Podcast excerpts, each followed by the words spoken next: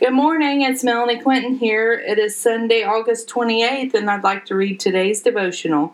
The eternal God is our hope. His everlasting arms are under us. Deuteronomy thirty-three twenty-seven. The eternal God is our refuge, and His everlasting arms are under you. No matter what life brings our way, the Lord is there to lift us up. He is there to shelter us in the storms we face. He will not let us slip into the pit of despair. He is our refuge in times of sorrow. He is our guide in our confusion. He will steer us towards clarity. He is the only one that will see us through into eternity. Choose wisely which way you will go today. Do not choose the broad path that leads to destruction. Instead, choose the path that leads to closeness with the Lord. We all have seasons that are harder than other ones.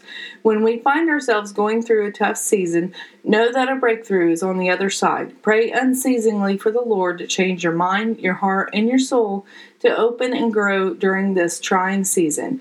You and I will not regret following the Lord's way. Today is a new beginning. Today is a gift to be opened carefully. Do not start today without being in prayer for the Lord to move mountains.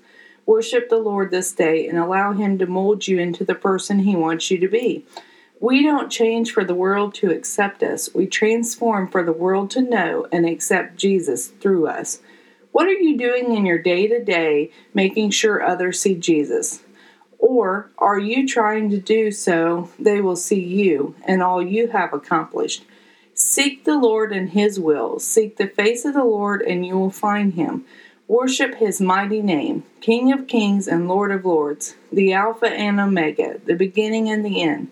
Do not take things too personally, for everyone is facing some kind of battle.